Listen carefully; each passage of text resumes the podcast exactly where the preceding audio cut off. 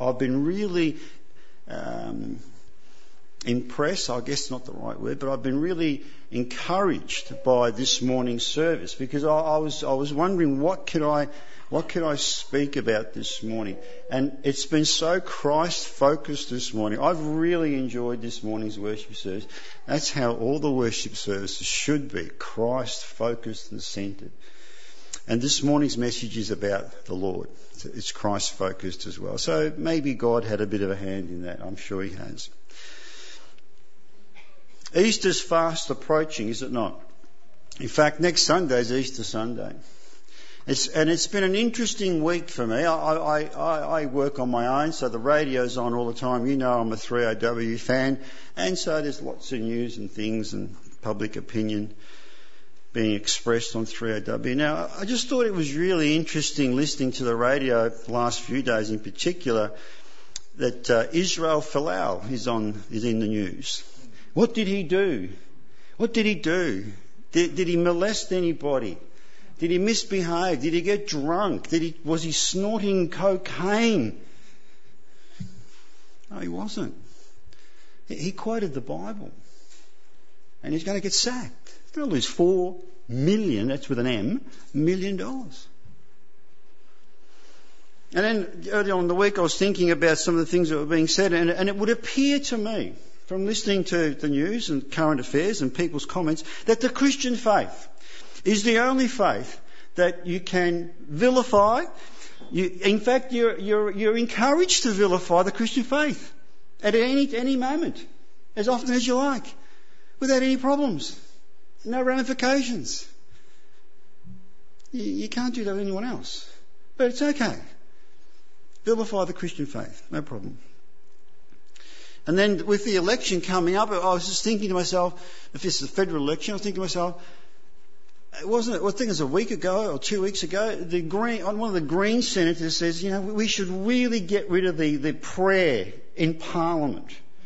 Let's not start thinking about how we should pass laws and legislate things in this, in this land without acknowledging our, our uh, for guidance from God. Let's get rid of rid of the prayer. I just shudder to think what they're going to replace it with. So please remember this as you vote. Greens, right? Hmm. And yet, and yet, everyone on the radio was looking forward to Easter. Everyone was on about Easter. The holidays, the holiday, the Easter holidays. I thought that was interesting. Hypocritical, but interesting. You see, I know that at Christmas time they try and, and you know, mitigate the fact that it's a religious holiday, celebrations. Oh no, it's about families and getting together and reflecting on the year. Well, they might be able to get away that at, Christmas, but you can't run away or ignore the fact that Easter is a religious celebration. It can't be anything else, can it? It can't be. And it's really interesting that Australia has eight national holidays. That's the holidays that all the country stops and celebrates and has the holiday. Eight of them. Eight national holidays. Four of them. Four of them. Now for all you smart maths people, that's 50%. Four of them have to do with a man called Jesus Christ. Isn't that interesting? And you think, Raphael, where have you been? Didn't you know? It's not that I didn't know about it, brothers and sisters. It's that no one else is interested in, in that fact. They seem to have ignored it. It seems to have gone over their heads. So 50% of our national holidays that everyone's looking forward to are to do with a man called Jesus Christ. You know, if we were in an Islamic country or a Hindu country or a Buddhist country, you would have four less public holidays. You would. You wouldn't be celebrating these, these, these events. You wouldn't be having an Easter holiday. What is it about this man, this man called Jesus, that we allocate four public holidays during the year? You know, there's no other man that has any public holidays. America has a couple. But in Australia, we don't have any other public holidays that celebrate a man, an individual. Do you realise this? I know Victoria has a, has a, has a holiday that celebrates horses, but there isn't. Do you realise this? This is why it takes me so long to do people's bathrooms. I listen to the radio and I, and I have discussions with my, with my radio. You know? It's embarrassing whenever people are home, they're wondering who I'm talking to. So sometimes you just have to say something, you know, because the things that come out of some people's mouths is just unbelievable. So what's been happening? What's been happening over the last week is that people have, been getting busy buying their chocolate Easter eggs. Yeah, um, let me just say, we, my wife and I have participated in some of these things. We're buying chocolate Easter eggs for the grandchildren. I bought one for my wife yesterday, a little one. And then there are the people that are, that are going around making sure they're getting enough lamb for the Sunday roast for next Sunday, you know, traditional lamb roast for, for Easter Sunday. And I was talking to a guy yesterday, he rang me up, and he, he rang me up from Tasmania. A friend of mine, Christian. Steve, how you going? Yeah, good, good, good, good. What are you doing? He said, oh, I'm just standing here filling my water truck with water. So he carts water uh, as part of his uh, job. And what he does is he, he fills water tanks for people, especially the whole of their homes. You know, the little cottages and the places that you go and, have holidays on. And he, so he, he had nothing to do. He was waiting for the thing to fill up, so he gives me a call. And I said, You're busy, Steve? He said, Oh, flat chat, Raph. He says, It's been dry. Been dry. That's how he talks, you know been dry and uh, no, not much rain. And you know, Easter's coming up, Raph, and every all the people are ringing me out. Got to get the holiday house uh, tank filled because of the holidays. That's what people are thinking about. That's what they're concerned about. Neighbour across the road. Oh, it's across the road over there. He's getting his caravan ready because some people have been fortunate enough to be able to not only have Good Friday, Saturday, Sunday, Monday, some of them have Tuesday, and they've taken another couple of days and they've rolled it into Anzac Day, and they're having a nine day break. That's what Easter means to them. Nine days off. And he's getting his caravan ready. Now none of this is bad. I'm not, I'm not, I'm just pointing out the fact that that's what we're taking up about. So what makes Jesus so special? That we have, that we have four public holidays. We celebrate it with four holidays. And this passage here, I hope, will indicate to you one, one aspect of Jesus Christ that I think is really special. I haven't got enough time to go through any more than that.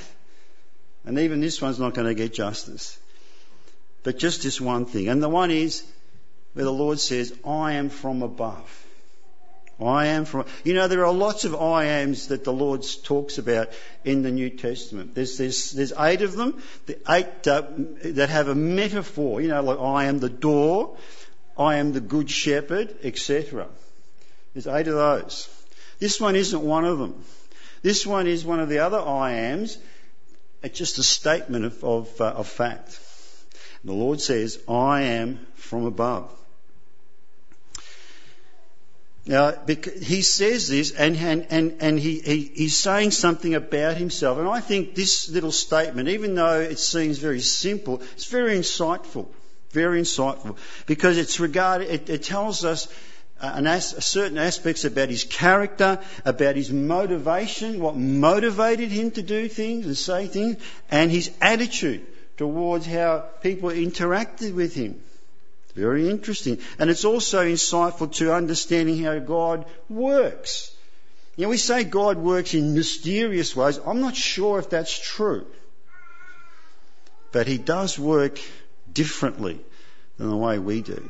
That's definitely true. So in verse 23, I hope you have your Bibles open. I'd like to refer to this passage as we go along. Knowing where a person comes from helps us, will often help us to understand behaviour, thoughts and values. And in verse 23, the Lord says, You are from below, I am from above. You are of this world. Now, a country person, someone from the country, they drive slow. I don't know if you ever go to country driving. I mentioned to you last week I do that. And you can always tell a local, they're doing 50 Ks when you're trying to do 100. They're just, you know, arm on the window ledge, driving along, because they're not in any hurry. They live there. They, it's more leisurely, isn't it? They're more leisurely in everything that they do. They're low geared.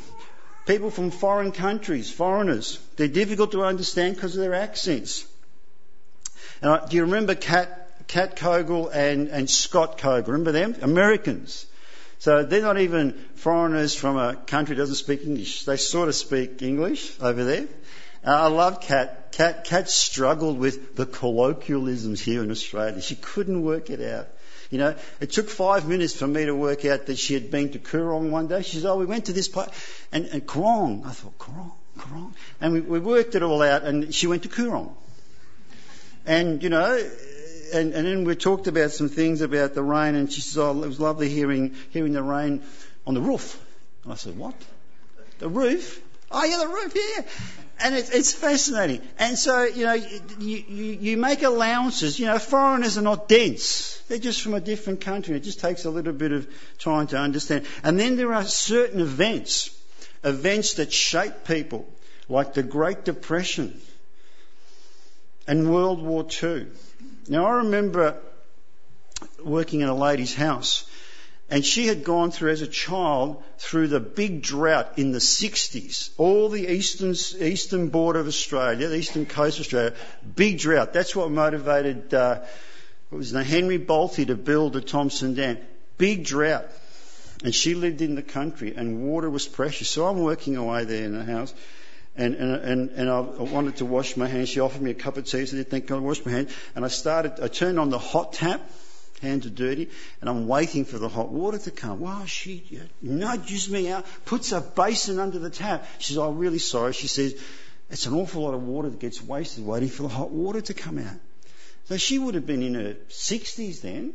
So right from when she was a little girl, every single drop of water, she says she still does it. Even though she lived in, she lived in Strathmore, you built up area, town water, plenty of water, doesn't matter she just couldn't allow a single drop of water to go to waste. So she used to always collect that hot, that water, the cold water comes out of the hot tap when you're waiting and waiting. She would collect it in a basin and use it somewhere. That event shaped her for the whole of her life. And in our house, it's Irish versus Italian. Potatoes versus bolognese. So you can see there are origins. Our origins shape us. And the Lord's origin is important. Influences character, thoughts, and speech. It really does. I, I have a privilege of working in people's homes, doing uh, renos and stuff. And it's interesting, you know, going to different homes, different cultures, you know, you learn a lot. The Lord said, I am from above, from heaven. It influenced his character, it influences what he says, uh, what he thinks, and it influences his speech. In John chapter 14, this is what it says. Verse 24. The Lord said, These words you hear are not, are not my own. So the Lord's, the words the Lord was speaking were not his. They're not my own. They belong to the Father who sent me. That's in John 14, verse 24. Isn't that interesting? The words that Jesus speaks in the scriptures and to the people of the time were from above as well. They weren't his, they were his father's. And it's important to remember where he came from so that we can understand what he had to say and how important it was. And that's not always easy to do, even as Christians. We just gloss over things that the Lord spoke, gloss over the stuff that's written in red. It happened to the people of his day. It's interesting, you know, there's a little conversation in John chapter 1 verse 46 between Philip and Nathanael. And Philip says to Nathanael, We have found the one Moses wrote about in the law and about whom the prophets also wrote, Jesus of Nazareth, the son of Joseph. In other words, you're saying, We've found the Messiah, the one that Moses has been writing about, and all the prophets were indicating that he would come. We have found him. His name's Jesus of Nazareth, son of Joseph. And Nathanael said, Nazareth? Nazareth? Can any good thing come from there? It says right away. Jesus was identified with this place where people think he can't be the Messiah. They, they didn't understand that he, he didn't come from there. It wasn't his origin. He was just living there. He was from above. And then in Matthew, later on, when the Lord's actually in, in, in the middle of his uh, ministry there, and he's doing uh, a bit of talking and stuff like that, and he goes back to where he came from, back to Nazareth. And uh, in chapter 13 of Matthew, 50, 54 to 58, uh, after he, he says some pretty profound things, and they said, Is, isn't that, isn't that not the carpenter's son? Isn't his mother's name Mary? Aren't his brothers James, Joseph, Simon, and Judas? Again, just a carpenter's son. I love that because, you know, I've got a vivid imagination. I, you know, when the Lord was a young fella, he would have been helping Joseph doing carpentry work. And I just, I'm just, you know, my imagination, eh? I'm just thinking there, there would have been lots of people that could have said, you see that door? That was hung by Jesus, the Son of God. I just love that. You know, there would have been people in, in, in Nazareth that had work done by Jesus Christ. You know, carpentry work. You know, that cabinet. And okay, let's not worry about my imagination. But I, I love that because that's, that would have happened. It would have happened. And people don't understand that this prophet, this man, this miracle worker, this Messiah came to them from above. They thought he was from Nazareth. Missed the whole thing. I am from above. Next slide, thanks influences the way he thinks and behaves. In Isaiah 55 verses, verse 8, I love this passage, this, this passage here. For my thoughts are not your thoughts, neither are your ways my ways. That's what God says to, to, to, to the people of Israel. For my thoughts are not your thoughts, neither are my, your ways my ways verse 9 it says, As the heavens are higher than the earth, so are my ways higher than your ways, and my thoughts than your thoughts. That's how they think above. Right? That's, that's, that's how it is. This should be our memory verse every day. We should recite this every day. Now, when you're trying to interact with the world, when you're facing decisions you have to make, how are you thinking? You know, God tells us in His Word, but He shows us in His Son how He thinks, His ways. There are differences between us and God, absolutely. And so there are differences between the Lord and us. God isn't mysterious. I don't believe He is. He's just different. And His Son whom he sent from above is different as well. You see, everything that we see, we can't help but see through human eyes. Can't help it. And everything we try and think about and try to understand, we can't help but think of it through our human mind and reasoning. I've struggled with this myself. I've confessed it to you myself from the platform. But God works in a divine way. He thinks in a divine way. He plans in a divine way. From above. Next slide, please. I am from above. Now, it's just not heaven, brothers and sisters. It is heaven, from above, yeah, absolutely. But it's but it's not uh, intergalactic, somewhere in outer space. It's not there. You know where it is? It's where God dwells. God the Father dwells. That's what it's referring to from above. The Lord isn't saying He's come from Mars or Jupiter or even some other galaxy. He doesn't say that. He says, I'm from above. And that is so, so important that we understand. He just doesn't come from above or from heaven, but he comes from where the Father dwells. In chapter 5 of John, it says, the Lord says that the Father sent him. The Father sent him. You go. Go. Now, we didn't read this, but if you have a look in verse 28 of, the chap- of chapter 8, listen to what it says.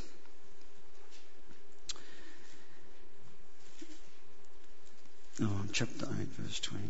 It was actually, no, that's not it. It says there, uh, so Jesus said, When you have lifted up the Son of Man, then you will know that I am the one I claim to be, and that I do nothing on my own, but, but speak just what the Father taught me. Underline that, brothers and sisters. Underline it. Can we grasp the fact that everything the Lord said and did, He wasn't just instructed to say it, He was taught it. Hmm. And then in John chapter uh, 7, verse 17, it says, it says that he had come to do the Father's will, the Father's pleasure, what the Father delighted in him to do. And then in John chapter 17 verse 4, it says he had come to do and finish. That's when you read that passage, the Lord says, I have finished the work you have given me to do. That's what the holiday's all about next week. That's what it's about. The finished work that God had given His Son, whom He sent from above. That's what we celebrate. So what, what's happened is that someone has come to earth. Not E.T., not some weird shaped people from, you know, out in different galaxies, but someone from the very presence of God you don't appreciate that, neither do I. The very presence of God. When you go through the scriptures, you don't read of many individuals who've come from that position, who've had the experience of being in the very presence of God. The closest you're going to get is maybe Moses, who had to be shielded in a cleft of, of, of, of, the hill there, and, the, and the hand of God was placed upon uh, there to protect him. And what did Moses see? The very, very tail end of the glory of God as he walked past. That's like glimpsing, you know, some famous movie star. Oh, look, there she is. You know. It's not really in the presence, is it? Listen to this, John 17 verse 8. This is, this is very insightful. I love the Gospel of John because, you know, you probably think I love a lot of things in the scriptures, but I love the John's Gospel. It gives you a lot of insights, a lot of red writing. Here we have the Lord's Prayer, not the one that says, Our Father, hallowed be thine. This is, that's not the Lord's Prayer. This is the Lord praying to his Father. Very insightful. You don't get this anywhere else. You don't, you, you often read of the Lord going and praying to God his Father, but you don't often hear what he says. But you do hear. Have a listen to one of the things he says. Verse 17. For I gave them the words you gave me. He's talking to his, about his disciples, to the Father. He says, Father, I have given the, them the words that you gave me. Hmm? And they accepted them. I love that. You know, the disciples didn't understand the words. They didn't understand, but they accepted them as the words of God. I think that's one of our problems as Christians. We don't accept God's word as often as we ought to, as readily as we ought to. And this is, and this is what the Lord said. He says, they knew, they knew with certainty that I came from you and they believed you sent me. What did those men, what were those men able to do, brothers and sisters? They changed the world. They were able to witness like you and I have never been able to witness. They've been able to, to testify and to stand and withstand persecution and martyrdom because they knew for certainly this man Jesus, he didn't come from Nazareth. He came from above, from the presence of God. This man's unique. There's no one like him. It might be an outrageous claim to, to say that you've come from the presence of God. How do you test that? If I made that claim, it's easier to say, no, you were never in the presence of God, Raph. Even people like Chuck Swindoll or Bill Hybels, you know, it would be outrageous for them to say they were actually in the very presence of God. Now listen to this in, in uh, Acts chapter 2 verse 22. This is the apostle Peter. After the Lord had, had, had risen from the grave uh, and ascended into heaven, this is Pentecost, this is you know, about 40 days later. He stands before the nation of Israel and he says, Men of Israel, listen to this. Jesus of Nazareth, very clear who, who he's talking about, identified him as they knew him. Jesus of Nazareth was a man accredited by God. And that's important, brothers and sisters. He wasn't accredited by the, the local seminary, uh, Bible college, or the Sanhedrin, or the Pharisees. No, by God Himself. He was accredited by God to you by miracles, wonders, and signs, not by a degree or a diploma, which God did among you through him, as you yourselves know. Big declaration by the Apostle Peter. What was the, what was the response? Was there heckling from the crowd? Was there saying, ah, not true, that's rubbish? No, that's not the response, was it, brothers and sisters? There was repentance. When they realised that it wasn't Jesus of Nazareth, when they realised who he actually was, they repented and they believed and accepted Jesus Christ as Lord and Saviour. God sealed his, put his seal of approval on his Son, on your and my Saviour and Lord. Have, have a look back at John chapter 8, verse 23, that verse I was telling you about. Just so that we're really clear, this is what it says. But he, that's Jesus, continued, You are from above. I am from, sorry, you are from below. I am from above. You are of this world. And then he says, just so that we're clear, I am not of this world. He's from above. He's unique. I can never say that. You could never say that. Only Jesus Christ could say that. And it's true. Have you ever read the words of Jesus Christ, the teachings of Jesus Christ with that context? That, he was from above. The words that he says were given to him by God himself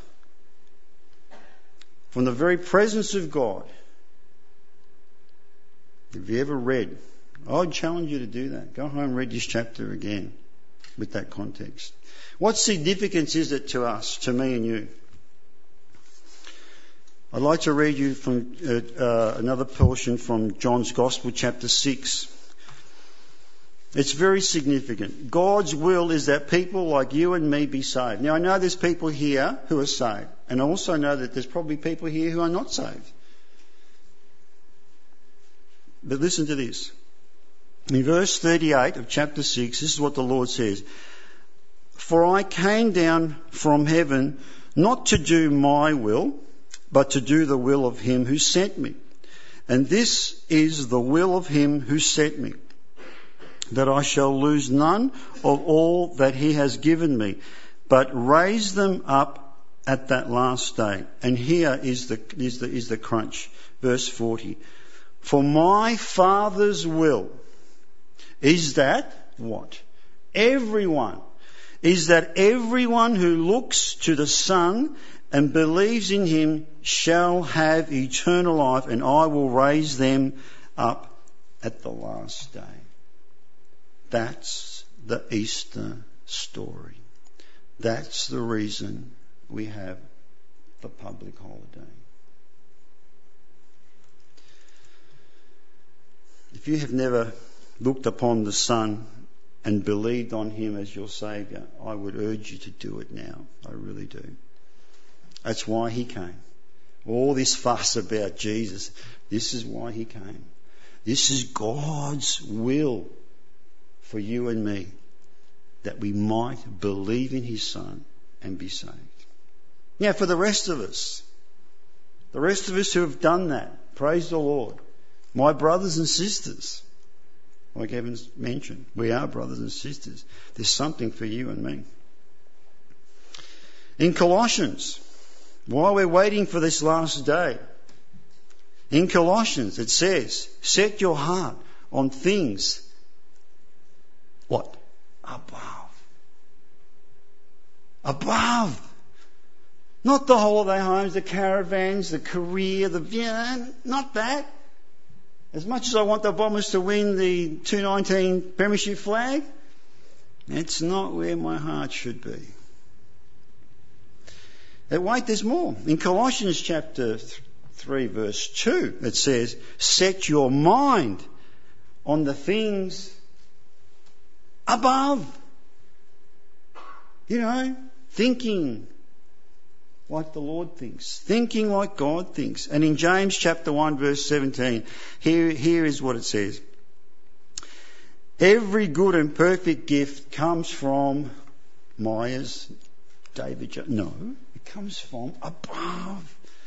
The gift that God had given us so long ago that we celebrate with these public holidays came from above.